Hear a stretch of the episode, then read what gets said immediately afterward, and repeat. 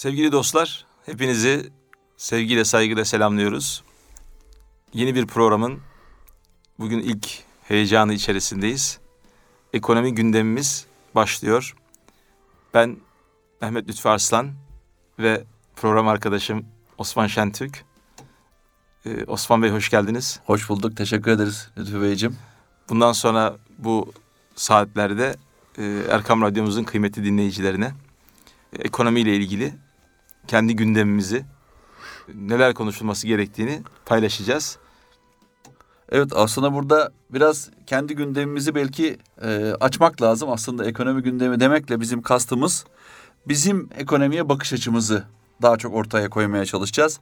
Biz burada birçok e, ekonomi, e, iktisat uzmanları, profesörleri varken burada bir akademik e, paylaşımdan öte belli değerler çerçevesinde bugünkü yaşadığımız dünyanın ekonomik özellikle de reel ekonomik perspektiflerine yorumlarımızı aktarmaya çalışacağız. Farklı baş, bakış açılarından özellikle de değerler perspektifinden bakmaya çalışacağız. Çünkü bizim buradaki birazcık daha farklı bir bakış açısı getirmek istiyoruz. Meseleye sadece kapitalist, kazanma amaçlı güden ve kar maksimizasyonu hedefleyen bir ekonomi değil, daha sürdürülebilir, daha insani, insani, daha insani bir evet, ekonomi. Gibi. Burada tabii şeyde yadırgamayalım. Sonuçta ben bir akademisyen kökenli, akademik bakışa nispeten Aa, o, güzel. sahip olması Çok güzel. olabileceği düşünülen bir efendim birisi olarak buradayım. Zat haliniz de tabii e, hem reel ekonomideki tecrübeleriniz, üst düzey yönetici olarak uzun yıllar hala halen Evet. de e, bu sektörün içerisinde birçok sektörde belki tecrübelerinizin bulma- bulunması itibariyle ben tabii Osman Bey benim kadim dostumdur kıymetli dinleyiciler. Böyle biraz daha biz kendi aramızda e, birbirimizi bilmekten mütevellit belki bazı şeyleri zamanla oturacak buradaki dinleyicilerimizin e, nezdinde ama ben şeyi de hatırlıyorum. Bir dönem Amerika'da bir takım işlere girip Evet. orada e, müteşebbislik anlamında işler ortaya koyduğunuzu da biliyorum. Sonra Evet. Arthur Anderson gibi e, belki Evet. dünyanın en büyük e, denetim firmalarından bir tanesi ki sonra battı. Onu da Evet. belki konuşuruz bir ara. Doğrudur. iyi. Orada bir uzman olarak çalıştığınız bir müddet. Dolayısıyla hem böyle bir e, iş tecrübesi anlamında reel ekonomiyi biliyorsunuz hem de yönetici ve e, işte dünyanın belki kapitalist e, sistemin en önemli kurumlarından bir tanesinde çalışıyor çalışmış olmakla o yapının öncüllerini az çok e, biliyorsunuz. Dolayısıyla burada ve biraz önce de çok güzel ifade ettiniz. Değerler bağlamında ortaya koyacağımız o bakış açısıyla biz aslında üçlü bir e, böyle e, Doğru. bir e, programımıza bakış açısı e, zenginlik ortaya koymaya gayret edeceğiz. Bir tanesi öncelikli olarak tabii değerler olacak. Evet. Diğeri akademik bakış olacak. Doğru. Bir tanesi de sizin belki katkılarınızla şekillenecek olan o e, reel ekonomi bakışı olacak. E, burada neler konuşacağız onlardan da biraz bahsedelim Evet. e, Osman Bey isterseniz. E, Öncelikle belki piyasaları konuşacağız. Hani hep böyle e, kahve muhabbetlerinin de konusu olur. Döviz niye düşüyor? Dolar Evet. niye yükseldi? Altın ne olacak? Petrol fiyatları. Evet. Bunlar belki konuşulacak. Bunları konuşacağız. Doğru. Ee, sonra bir uluslararası ekonomi ekonomi politik dediğimiz yani sonuçta hani birçok belki olayın arkasında ekonomi yatıyor. İşte bu e, alış satış ya Evet. da ülkeler arasındaki ticari dengeler belki birçok hatta belki sorun olarak gördüğümüz siyasi olayın arkasında da birçok olayın arkasında da bu anlamda ticaret ve e, piyasa var. Bunları belki zaman zaman irdeleyeceğiz. E, ama dediğiniz gibi o hep değer perspektifini Tabii burada beklentimiz bunları konuşurken e, bu hem politik anlamda yani dünya e, politikası siyasetinin perspektifinin yanı sıra e, bir anlamda da aslında bizim e, günlük yaşantımızdaki vermiş olduğumuz ekonomik kararlarla ilgili bir bize dinleyicilerimize belki düşündürecek onların e, düşünce dünyasına, tefekkür dünyasına e, bazı damlalar enjekte etmeye çalışacağız burada. Bu anlamda eğer bir onları bir tefekkür dünyasına sürükleyebiliyorsak belki bu program amacına ulaşmıştır. Sıradan günlük e, sadece etkimizin olmadığı, ilgimizin olduğu konuları konuşmaktan öte gerçekten etki edebileceğimiz şeylerde de ekonomik kararlarımızı e, yönlendirmede e, bizim bu değerler silsilesine nasıl kullanmalıyızı bence biraz daha üzerine durmaya çalışacağız inşallah. Tabii burada bu anlamda dinleyicilerimizin de katkılarını almak da isteriz. Hem Twitter hem Facebook hesaplarında Erkam Ekonomi diye açacağımız e, hesaplarımıza da bu arada e, dinleyicilerimizi bekliyoruz. Katkılarını, sorular olur belki programlarımızda. Sosyal medyadaki hashtagimiz diyorsun Evet. öyle mi? Twitter hesabımız Erkam Evet. Ekonomi, Facebook hesabımız Erkam Ekonomi. Bu hesaplardan bize ulaşıp o anlamda soruları varsa sorularını, katkıları varsa katkılarını paylaşabilirler, iletebilirler. Hemen isterseniz Osman Bey bu anlamda gündeme Tabii. e, dalalım. Biliyorsunuz 23 Eylül'de Moody's Evet. e, ki çok büyük bir kredi, kredi derecelendirme kuruluşu, kuruluşu evet. e, Türkiye'nin kredi notunu BAA3'ten BA1'e çekti ve doğal olarak da büyük tartışmalar başladı. Yani böyle bir değerlendirme kararı bir kere cuma günü verildi. Tam Evet. o saatlerde verilmesinin de aslında bir anlamı var. Cuma günü geç saatlerde veriliyor ki cumartesi ve pazar piyasalar bundan etkilenmesin diye. Doğru. Bu anlamda bizim belki soracağımız hani size de o anlamda soracağımız e, bir kere kredi derecelendirme kuruluşları nedir? Bunlar nasıl çalışırlar? Bu anlamda e, Türkiye'nin böyle bir e, yatırım yapılamaz artık notu almasına ne sebep oldu? Neden böyle bir karar aldı bu kuruluşlar? Bu karar siyasi midir? Bu anlamda Türkiye kuşatılmak mı isteniyor ekonomik e, perspektif itibariyle E, gibi böyle gerçekten sorular birbirini doğuruyor. Ama biz is- isterseniz şeyden başlayalım. Moody's gibi kredi derecelendirme kuruluşları nasıl çalışırlar ve bu tür notların anlamı ne aslında? Ya şimdi aslında bütün e, meselede e, bu kredilendirme kuruluşları e, yatırımcıların karar verebilecekleri bazı hazır raporları en nihayetinde derleyip, analiz edip, toplayıp bunlardan kendi müşterilerine derin analizler yapacakları e, bilgiler sunmaktır. E, ama en nihayetinde e, bütün analizlerde matematik olduğu kadar matematiğin dışında da işin algı boyutu dediğimiz veyahut da beklenti boyutu dediğimiz ve geleceğe matuf bir belirsizlik vardır. Ve geleceğe matuf belirsizliklerde de tabiri caizse bu işi analizi yapan insanlar belli kanaatlerde kullanırlar tabii ki. Şimdi bu tür kurumlar e, tabii dünya ölçeğinde e, belli büyüklükte kendilerini referans olarak kabul ettirmiş kurumlardır. Dolayısıyla biz e, direkten şunu diyemeyiz yani bu e, kuruluşa bakmaya gerek yok falan değil. Tabii ki bunların bir altyapıları var. Belli bir şey üzerine çıkmışlar ama şunu unutmamak lazım. Sonuçta bu kararların subjektif bir boyutu da var. Yani sonuçta bu e, kararları oluşturmadan önce isterseniz bu kararlar nedir etkiliyor biraz bakalım. Ya da bu kararları aslında etkileyen e, Heh, çıkar burayı odakları. biraz konuşmamız bunu lazım. konuşmamız Aynen lazım, çünkü bunu mi? konuşmazsak biz bu Evet. değerler perspektifine gelemeyiz. Çünkü Evet. en Ya neyin menfaatini güdüyor burada bunlar? şimdi e, özellikle de yurt dışında hani Amerika olsun, İngiltere olsun, Almanya olsun bu tür büyük gelişmiş ülkelerde ciddi e, yönetilen büyük fonlar var. Özellikle bunlar pension fund dedikleri veyahut da emeklilik fonları dediğimiz fonlar var. Bunlar tabii e, sadece o ülkelerdeki zengin e, yatırımcıların fonları değil aslında. O ülkedeki sıradan orta direk insanların tıpkı Türkiye'deki şu anda bireysel emeklilik sisteminde olduğu gibi kendi bireysel emekliliklerinden herkesin 3-5 arttırarak bir yerde biriktirdiği ama oradaki milyonlarca insanın her birinin 10 bin dolar, 100 bin dolar birikimlerini bir araya getirdiğiniz zaman artık milyar dolarlık fonların oluştuğu fonlardan bahsediyoruz. Bu fonların bir şekilde büyütülmesi ya da en azından varlıklarını koruması gerekiyor değil Tabii mi? bu fonlar sonuçta en nihayetinde Amerika gibi büyük ülkelerdeki finansal enstitü, institutionlarda yani e, bankalar olsun, yatırım e, firmalarında olsun e, biriktiriliyor ve oradaki uzmanlar tarafından yönetiliyor. Ama bu uzmanlar veyahut da bu enstitülerin başındaki insanlar e, klasik anlamda dünyadaki e, finansal sektöre yön veren e, güç odakları da olduğunu söyleyebiliriz çok net bir şekilde. E, dolayısıyla Yani bu fonlar dünyadaki kapitali yani sermayeyi, Aynen parayı öyle. yöneten insanlar bunlar. Tabii ki aynen öyle ve bu insanlar da referans olarak Moody's gibi belli derecelendirme firma, firmalarını kullanıyorlar.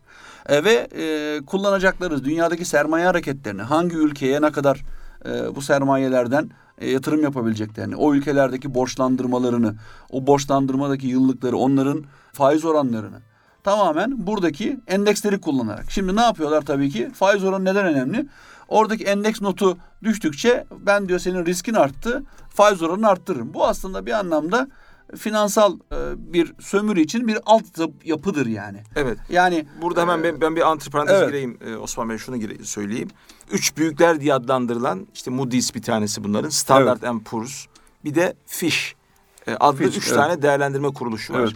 Bunların aslında bahsettiğiniz biraz önceki finansal varlıkların rağbet görebilmesi için bu üç tane kuruluştan tabiri caizse bir şey alması gerekiyor. Ee, ya tamam burası İcazet işte, alması. Ya, icazet alması gerekiyor. Tam, Evet. tam güzel tabiri siz buldunuz. icazet alması gerekiyor ki bu yatırım yapılabilir notu aslında. Evet. Şimdi Türkiye'nin e, 15 Temmuz'un ardından e, Standard Poor's Türkiye'nin notunu bir çentik Evet. indirmişti. Evet. Daha sonra biz zaten Standard Poor's'tan çok böyle doğru dürüst geçer not almadığımız için e, Moody's bekleniyordu. E, Evet. Ne yapacak edecek diye. Fish bu arada istikrarlıdan negatife çevirdi bizim notumuzu. Sonra Moody's geldi. Moody's şimdi yatırım yapılamaz artık Türkiye şeklinde notu Evet. indirdi. Şimdi bu üç kuruluşun aynı anda üçünün de yatırım yapılabilir notu verdiği ülkeler işte mesela demin bahsettiğiniz o emeklilik fonları gibi Evet. görece istikrarı seven fonların aslında hep beraber kullandığı ya da yöneldiği ülkeler haline geliyor. Şimdi bu noktadan sonra yani Moody's'in notumuzu indirmesinden sonra bu Evet. tür fonların Türkiye'den çıkışını mı bekleyebiliriz? Nasıl bir Yani tabii ki bu ortaya? çıkış e, ben çık, çıkış olacağını zannetmiyorum. Çünkü Türkiye çok üretken bir ülke. Aslında onlar açısından da ciddi karlı bir ülke. Türk halkı üretiyor. Ürettiği için zaten buraya geldiler. Bizim bir sevdikleri için bilmem neden değil. Sonuçta ticaret karlı olduğu yere gider. Bugün niye geldi bize bugüne kadar? O sıcak para dediğimiz şey karlı olduğumuz için geldi. Ama e, bizden aldığı o karlılık oranından memnun değilse siz ne kadar güçlüyseniz size karşı kozu karlılık oranı atıyorum yüzde üç alıyorsa şimdi ben senin riskini arttırdım diyecek. Yüzde üç değil yüzde beş ver bana diyecek. Yani aslında burada ben çok büyük bir likidite sorunu yaşayacaklarını düşünmüyorum. Çünkü bugün Amerika, Avrupa Merkez Bankaları kendi faizlerini neredeyse sıfırlıyorlar. Para verecek yer arıyorlar. Evet evet. Özellikle- Ellerinde para fazlası var. Dolayısıyla bunların bu parayı çekmek gibi bir niyeti yok. Sadece sizden aldığı faiz arttırmak benim kişisel yorumum buradaki şeyi Şimdi var. Geçen Dolayısıyla burada Evet. ben Evet. bir şeyin altına çizmek istiyorum. Bakın bu çok önemli bir şey. Eğer Türkiye kendi bağımsızlığını ve bu konudaki dik duruşunu devam ettirmesi için ne yapmamız lazım sorusunu. Demin diyorduk ya programımızın başlangıcında biz bu konuda e, sonuçta Moody's şunu yaptı bunu yaptığının hepsini bir kenara bırakalım. Bence son yıllarda ülkenin en, en güzel yaptığı işlerden bir tanesi emeklilik fonlarının kurulmasıydı. Biz de kendi emeklilik fonlarımızı kurduk. Ve hatta en son biliyorsunuz bu yıl içerisinde zorunlu tasarrufla ilgili gene bu e, emeklilikle ilgili bir e, karar daha alındı. Bunlar bence çok doğru kararlar. Çünkü bu emeklilikle birlikte artık 45 yaşını, halkımız 45 yaşını geçmemiş evet e, memurlar için yeni bir fon daha oluşturuluyor şimdi. ve burada bir sermaye oluşumu hedefleniyor. Burada bir tasarruf alanı, o alanı araştırılıyor, yapılmaya çalışılıyor. Neden? Tasarruf, ben ki tasarruf kelimesini çok önemsiyorum. Çünkü tasarruf bir kere israfın karşıtıdır. Bizim işte burada değerlere bağlayacağımız yere gelelim. Tamam mı? Bu ekonomiyi diyoruz.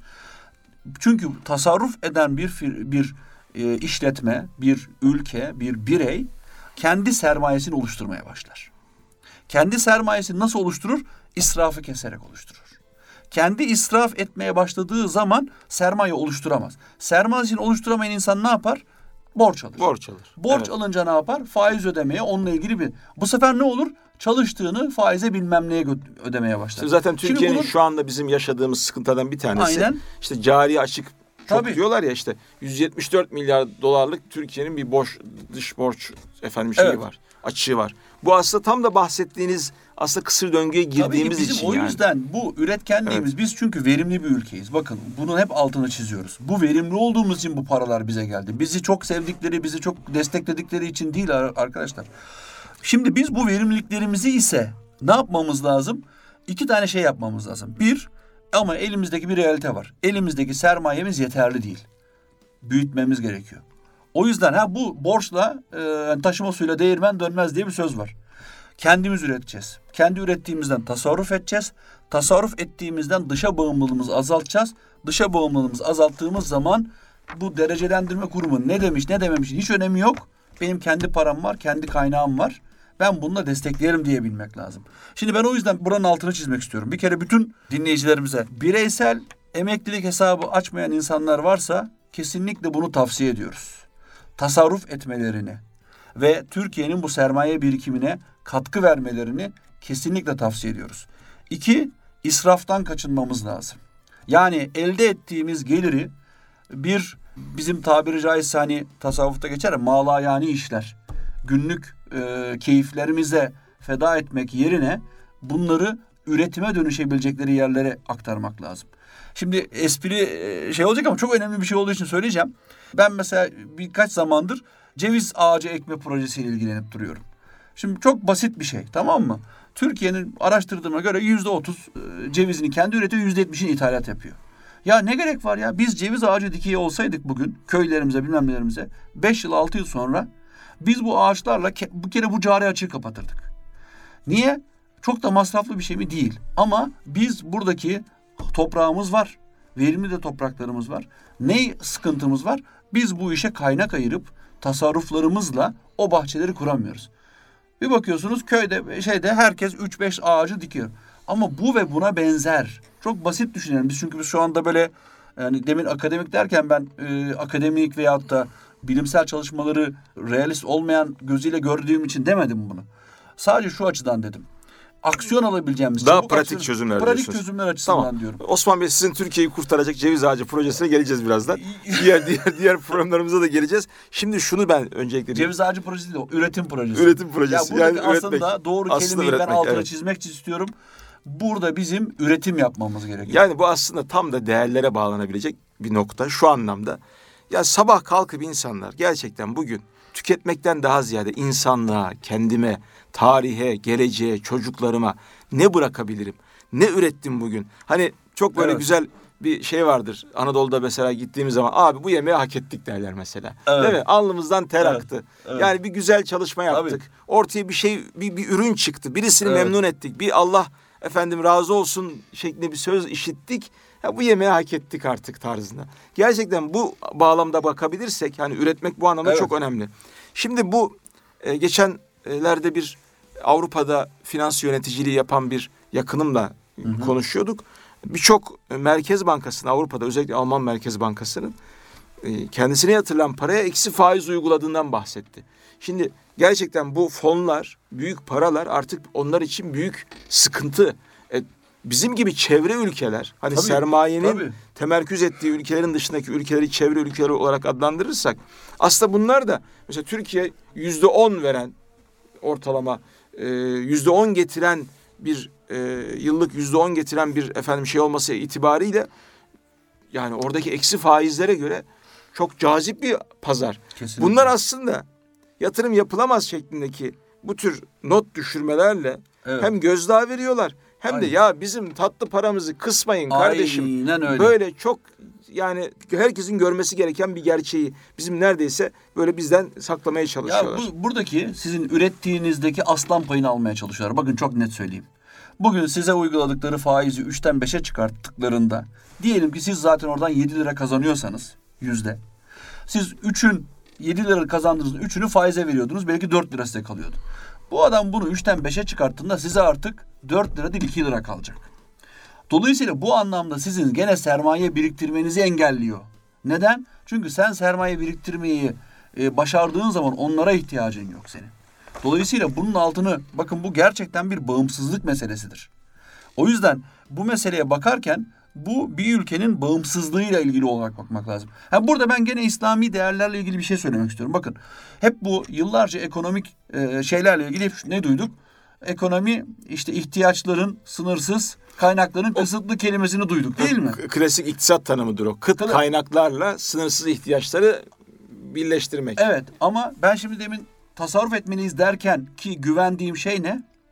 Biz ihtiyaçlarımızı sınırlandırabiliriz. Aslında ihtiyaçlar sınırlıdır. Sınırlıdır. Kaynaklar da sınırsızdır. Sınırsızdır. Cenab-ı Hak verir yani. Heh, o yüzden bir kere bu e, klasik yani kapitalist düzenden üstümüze gelmiş ve bizim artık ya bu hayatın gerçeği diye kabullendiğimiz bazı ezberlerimizi sorgulamamız lazım. Ki biz bu süreçten yavaş yavaş çıkalım. O yüzden de en büyük sıkıntı bugünkü standartlarımızı yönetmekle ilgili. Standartlarımızı hep yükseltmeyi seviyoruz. Ve yani yanlış bilmiyorsam bir hadis-i şerif galiba o. Yani hep üstümüzdekilere bakmayalım, altımızdakilere bakmamız lazım. Evet, evet. Şimdi bizim buradaki bu ekonomik yani derecelendirme kurumlarının yaptığını ettiğine biz ne yapacağız sorusunun cevabı halk olarak bizim ben çok net altını çiziyorum tasarruf etmemiz lazım. üretmemiz lazım. ihtiyaçlarımızı yönetmemiz lazım. Bir madde daha ilave edeceğim. Verimlilik. Üreteceğiz ama akıllı ve verimli üretim yapacağız. Yani bilimi tabii ki kullanacağız. ilimi tabii ki kullanacağız ama ne anlamda? Ne kadar çok bizim bu üretimimizden, verimliliklerimizden karlılık elde edersek sermaye birikimimizi o kadar hızlandırırız. Ve o biri sermaye birikimleri de bakın onda ya ayrı bir konudur. Yani bunun da paylaşılması lazım. Her Neden? şey her şeyi tek programda konuşmayalım bu Tamam. arada Osman Bey. Doğru. Şimdi ben şunu anlıyorum biraz da bu söylediklerinizden. Evet. Nasıl insanların hayata bir bakış açıları var, bir hayat tarzları var. Kimisi değerlerden besleniyor. Kimisi efendim tamamen e, hedonist bir hayat e, sürdüğü için vur patlasın çal oynasın şekli bir hayat sürüyor. Bizim kendi değerlerimizden beslenen insanların bu- bugün ortodoks ekonomi dediğimiz yani klasik iktisadi öğretilerde hiç yeri olmayan bereket, nasip, Doğru. e, Allah büyüktür, tevekkül gibi aslında kavramların sadece bireyler için değil, milletler ve ülkeler ya da ülke ekonomileri içinde geçerli olduğunu görmemiz gerekiyor. Şimdi Kesinlikle. gerçekten Türkiye'nin mesela bu son 10 sene içerisinde yaşamış olduğu birçok badire işte iki buçuk üç milyon insan girdi bir anda. Hani böyle birazcık daha çıplak bir bakış açısıyla baktığınız zaman ya ekmeğinize tabiri caizse ortak oldular. Evet, mi? 3 tabii. milyon insan bir anda sofraya Tabii. sofrada yemek yiyordunuz siz. 3 milyon insan bir anda geldi oturdu. Şimdi Anadolu irfanı nasıl bakar bu hadiseye?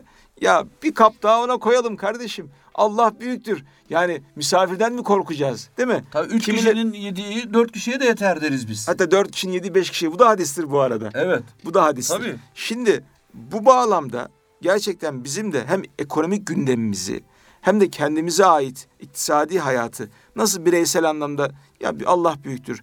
Biraz biraz tasarruf edelim. Biraz berekete inanalım. Nasiptir bu işler şeklindeki o kavramları belki biraz daha makro ölçekte düşünüp ülkenin ortaya koyabileceği o efendim ekonomik performansın çok farklı değişkenlerle bir anda değişebileceğini görmek lazım. Zaten dikkat ederseniz şimdi iktisatçılar çok tahmin yaparlar. Ortaya birçok öngörü koyarlar.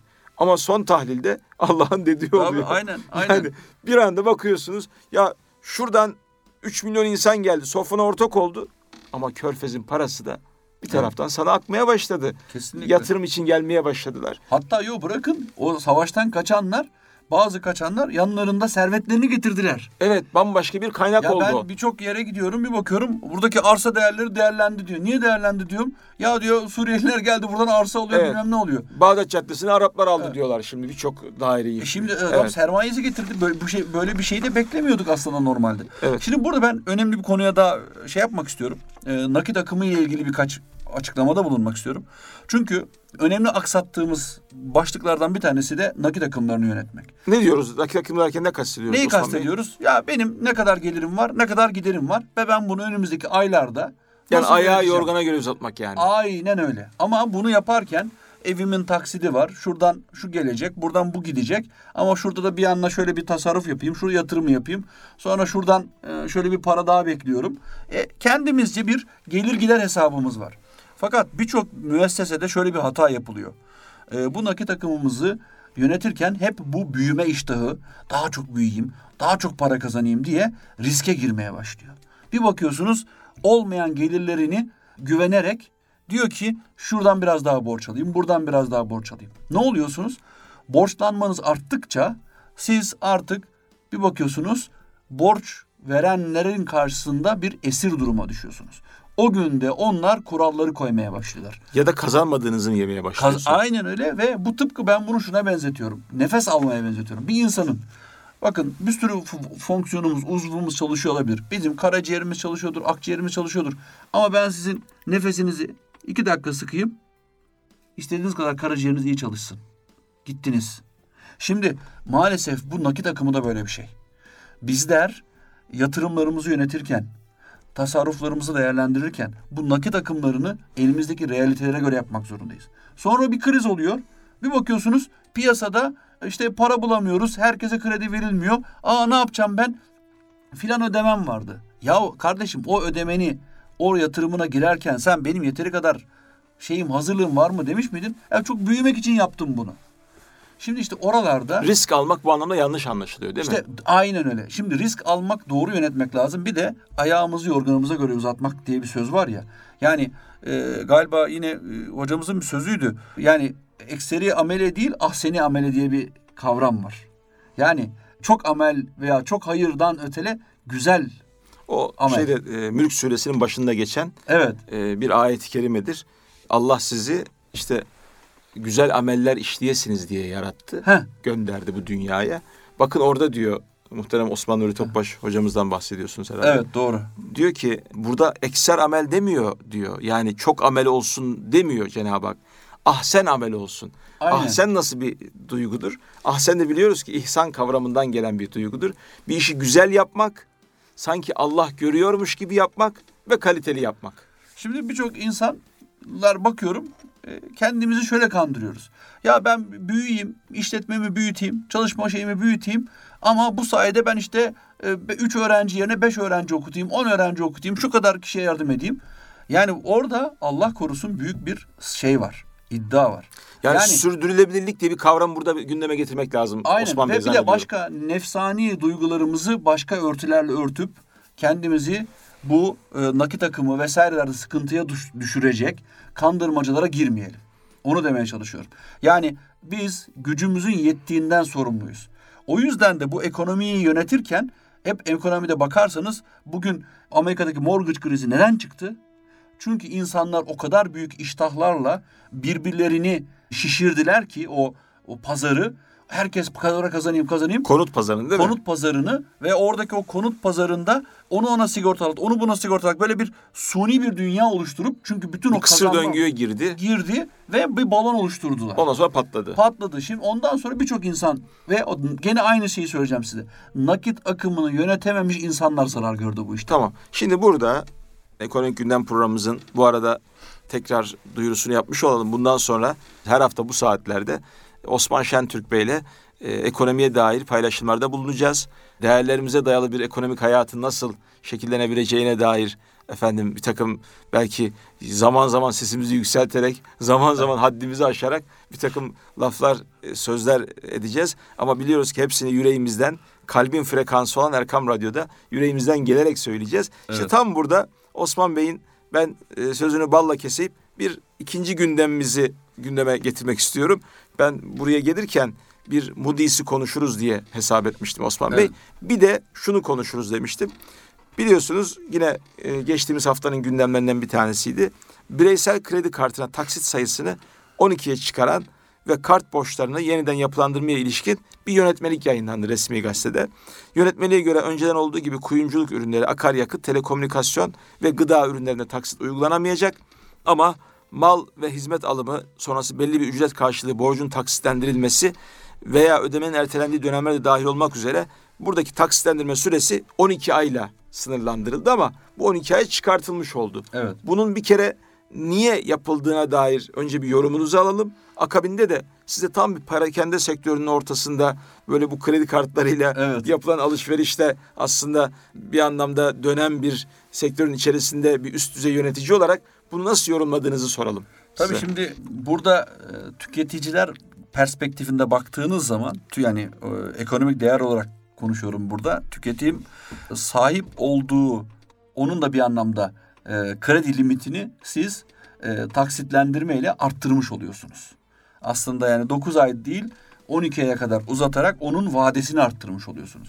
Bu bir anlamda bir kaynak oluşturma tekniği olarak da bunu görebiliriz. Eğer doğru yönetilirse bundan istifade edilebilir ama yanlış yönetilirse deminki konuştuğumuz gibi yani hesapsız kitapsız bir şekilde yani ve demin aslında oradaki o elektronik vesairelerle ilgili bazı kısıtlamaların konması bence çok doğru olmuş orada. Çünkü hani katma değer üretmeyeceğimiz kavramlara yatırım yapıp oradaki kaynakları oralarda harcaya harcıyorsak da doğru bir şey olmayacaktır. Yani Tabii o zaman- oluyor ama bir şunu bir ekleyeyim. Çok önemli bir konu var orada. Yani en nihayetinde sonuçta devlet bunu ne yapmak için yapıyor? Ekonomiye bir hareket getirmek için yapıyor. Çünkü ekonominin çarklarının dönmesi lazım. İnsanın parası olmayıp alışveriş yapamadığı zaman buradaki perakendeciler iş yapamaz. Perakendeciler iş yapamayınca üreticiler iş yapamaz. Üreticiler iş yapamayınca böyle bir döngü var. O yüzden o hareketi sağlamak için yapılmış bir şey bu. Tam burada şunu sorayım. Akaryakıt, telekomünikasyon ve gıda ürünlerinde taksit uygulanamayacak. Dediniz ki katma değer üretemediğimiz sektörler bunlar. Ne anlama geliyor bu? Biraz da bu temel kavramları da e, izah edelim ki dinleme noktasında dinleyicilerimize de iyilik etmiş olalım. Yani tabii şimdi bazı kavramlar var. Bu konulara ben şimdi bazen kendi adıma kızdığım bir şey söyleyeyim. Hani bazen de böyle şey korkuyorum eleştirmeye sonra yarın öbür gün biz yapar mıyız yani öyle bir hadis var. Şimdi şu insanlar tatile gitmek için kredi kullanıyorlar. Şimdi benim e, bu dikkatli olunması gereken bir şey. Evet o da önemli bir ihtiyaçtır. İnsanın dinlenmesi, şey yapması ama e, bir bakıyorsunuz yani kendi ihtiyacının çok daha ötesinde lüks bir tatile gidiyor ama bunu kredi kullanıyor. Şimdi aslında burada toplumsal ya da kuyumcu işte mesela kuyumculukta mesela altın almak için kredi kartı yani kullanıyor. işte bunu bunun karşılığı yok. Siz ekonomiye katkı olarak bunu demin üretkenlik dedik ya. Bu kullandığınız krediyle bir şeylerin üretip bir şeylerin ortaya koymanız lazım. Yani ben o perspektifte konduğunu bundan Ya mesela bir gıda e, ürünü almış olsaydınız değil mi? O Evet. ödemiş olduğunuz aslında e, meblağ bir şekilde Tabii. üreticiye gidecek. Üretici için Tabii o- sıcak para o- olacak. Aynen o gıda zincirini siz o gıdayı aldığınızda Bir onun perakendecisi ondan Evet. e, çarkı dönecek. Perakendecinin döndüğü zaman üreticinin dönecek. Üreticinin döndüğü zaman Ama altın ürünleri dönecek. böyle değil. Nispet. Yani evet. İşte oradaki o devlet burada o çarkı döndürecek yerlere kanalize etmeye çalışıyor bunu doğal, doğal, olarak. Evet. Ki bence de doğru yapılıyor bu e, yönlendirme. Bu daha önce sanki sınırlandırılmıştı. Ali Babacan tarafından sınırlandırılmıştı. Hatırlarsanız. Tabii ondan sonra o kredi kartı mağduriyetleri arttığı için olmuştu Evet. bu. o- evet o, o dönemde böyle bir büyüme hızının bununla irtibatını nasıl kurabiliriz Şu Osman işte Bey? ekonomi çarkı döndüğü zaman büyü, ekonomik büyüme oluyor. Yani ekonomi çarkını döndüremezseniz büyüme olmuyor. Dolayısıyla bu ekonomi çarkının dönmesi için bu hareketin olması lazım.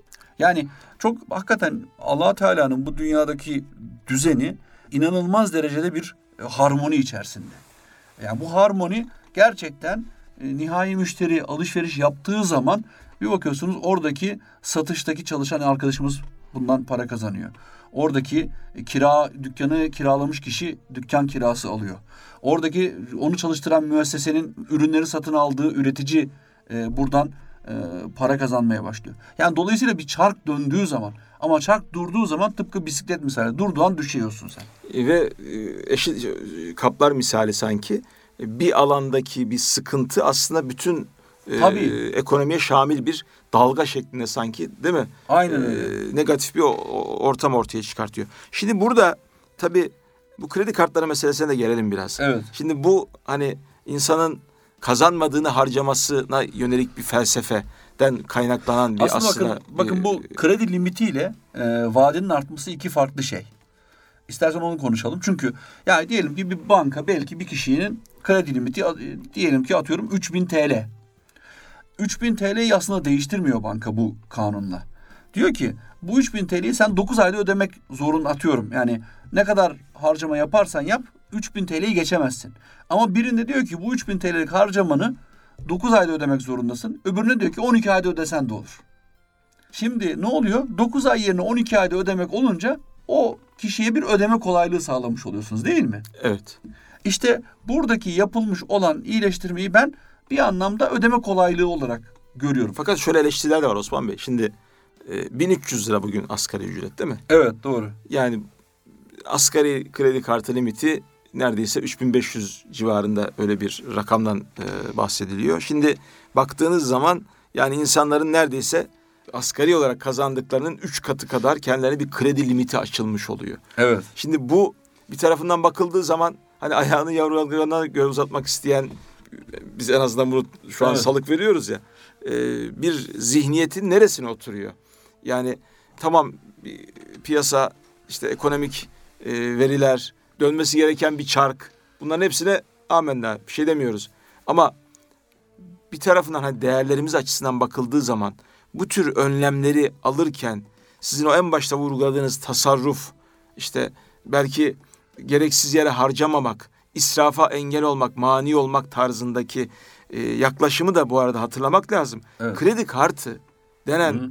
enstrüman bu anlamda gerçekten böyle üzerinde çok uzun saatler konuşabileceğimiz bir enstrüman. Ya çok e, ve ben şöyle söyleyeyim biraz yani belki de dikkatli olmamız gereken bir şey çünkü aslında kredi kartlarının belki teminatlanması lazım. Ne anlamda teminat? Şimdi siz demin söylediğiniz gibi yani kişinin gelirinin çok daha üstünde bir kredi limiti tanımlıyorsunuz. O kişinin zaafını kullanıyorsunuz. O kişinin zaafıyla onu borçlandırıyorsunuz. Sonra da bir güzel onu faiz çarkına alıyorsunuz. Normalde o kişinin sizinle bir pazarlık şansı da yok. Normal piyasa rayişleri yüzde üçken beşken siz ona yedi, sekiz, dokuz yüklenebildiğiniz kadar yükleniyorsunuz. Bir bakıyorsunuz bankaların karlılığının çok büyük bir kısmı kredi kartı kar- karlılıklarından geliyor. Yani bu çok büyük bir hakikaten aslında yani e, sıkıntı. Yani dolayı Ve burada bir tür aldatma da söz konusu. Aynen çok cazip oranlarla, çok cazip imkanlarla hatta yoldan insan İşte çevirerek o yüzden kredi kartı veriyorsunuz. buradaki meseleyi ve gerçekten bir kere kredi kartı bir araç görmek lazım bence. Bu bir araçtır nedir? Nakit taşımak yerine onu e, kullanmak vesaire falan gibisinden. Eğer siz bu taksitlendirmeye girdiğiniz zaman gerçekten çok doğru ne için kullandığınızı biliyor olmanız lazım. Ve çok doğru bunu kendi hesabınızı kitabınızı yapmış olmanız lazım. Ee, ve deminki bahsettiğim nakit akımını yönetmeniz lazım. Nakit akımını buradan bağlamak zorundayım. Çünkü nakit akımını yapamayan adam sıkıntısı ne oluyor biliyor musunuz? Adam 8. aya geliyor, taksidi geliyor. Küt o ay atıyorum işini kaybediyor, başka bir sıkıntısı oluyor. Borcunu ödeyemiyor. Ne oluyor? Temerrüte düşüyor. Aha orada faiz başlıyor. Ya belki insan değerleri gereği faize karşı bilmem neye karşı ama bir bakıyorsunuz birçok arkadaşımız, birçok insan sıkıntısı o günkü şeyi nakit akımını doğru yönetemediği için o gün faize düşmüş. Ne oluyor? Bu sefer e, banka diyor ki bunu öde. Ödeyemiyorum deyince banka diyor tamam sorun yok biz onu yapılandırırız seninle diyor. Çünkü bankanın da istediği zaten bu çünkü onun para kazanma aracı bunu e, size finanse etmek. Dolayısıyla burada eğer böyle bir değeri e, önemseyen bir insana şunun altını çizmemiz lazım. Eğer e, bu tür bir değeriniz varsa nakit akımınızı doğru yönetmeniz lazım. O yüzden de bu e, taksit arttı ah ne güzel oldu vesaireden ötesinde çok daha ötesinde ben benim gelirimle giderimle dengesine göre bir nakit akımı çizmemiz gerekiyor. Evet bizim hatta e, Erkam radyomuzda yapmış olduğumuz bu ekonomi gündemimizle ilgili programımızın böyle atasözleriyle e, şenlenecek bir boyutu olacak bu öyle anlaşılıyor. Ayağını yorganına göre uzat. Evet. Bu programımızın mesela şey oldu şah atasözü oldu. Şah atası evet Ee, süremizin de sonuna geldik Osman Evet. Bey. Çok teşekkür ediyoruz. Çok Bugünü şöyle teşekkür- ufak bir toparlayacak olursam aslında iki tane konu konuştuk. Bir tanesi e, bir kredi derecelendirme kuruluşu olan Moody's'in Türkiye'nin e, yatırım yapılabilir statüsünden çıkarmasıyla ilgili bir konu açıldı. Orada sizin verdiğiniz mesaj yani Türkiye çok üretkendir, verimli bir ülkedir. Biz yeter ki ayağımızı yorganımıza göre uzatalım ve çalışmaya devam edelim. Tasarruf çok Tasarrufu önemli. yapalım, Tasarruf- israftan kaçınalım. Kendi sermaye birikimimizi yapmaya çalışalım. İsraftan kaçınalım. ve verimlilik e, ilkesini de ki onu bir sonraki belki Aynen. programımızda konuşabiliriz. E, o ilkeyi de hayata geçirerek böyle bir bizi düşürmek istedikleri o ekonomik dar boğaza düşmeme e, şansına sahibiz. Ve tasarrufla ilgili de hemen tiyomuzla verdik aksiyon olarak bireysel emeklilik sistemleri olmayanlara da bir an önce katılmalarını tavsiye ediyoruz. Evet. Bu bir ekonomik yatırım danışmanlığı gibi bir şeye dönüştü. bu programımız bizim yaptığımız konuşmalardan bir aksiyon ürettirebiliyorsak bence Zaten bu, bu, bu da tam aslında programda söylediklerimizin e, bir tür efendim sağlaması olmuş oluyor. Bir diğer konu konuştuğumuz konu da bu kredi kartı taksitlerinin 12'ye çıkarılması ile ilgiliydi. O bağlamda da yine aynı mesajı vermiş olduk. Ayağımızı yorganımıza göre uzatalım e, diye.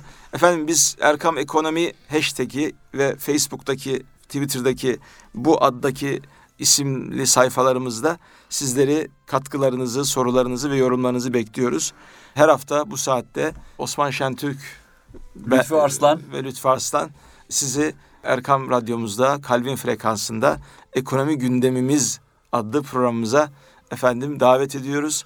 Bugün ilk programımızdı. Sürçülisan ettiysek affola. kesinlikle Ee, Biraz sesimiz fazla çıkmış olabilir. Ee, Bir sonraki programda tekrar görüşmek ümidiyle hepinizi Allah'a emanet ediyoruz efendim. Allah'a emanet iyi günler inşallah.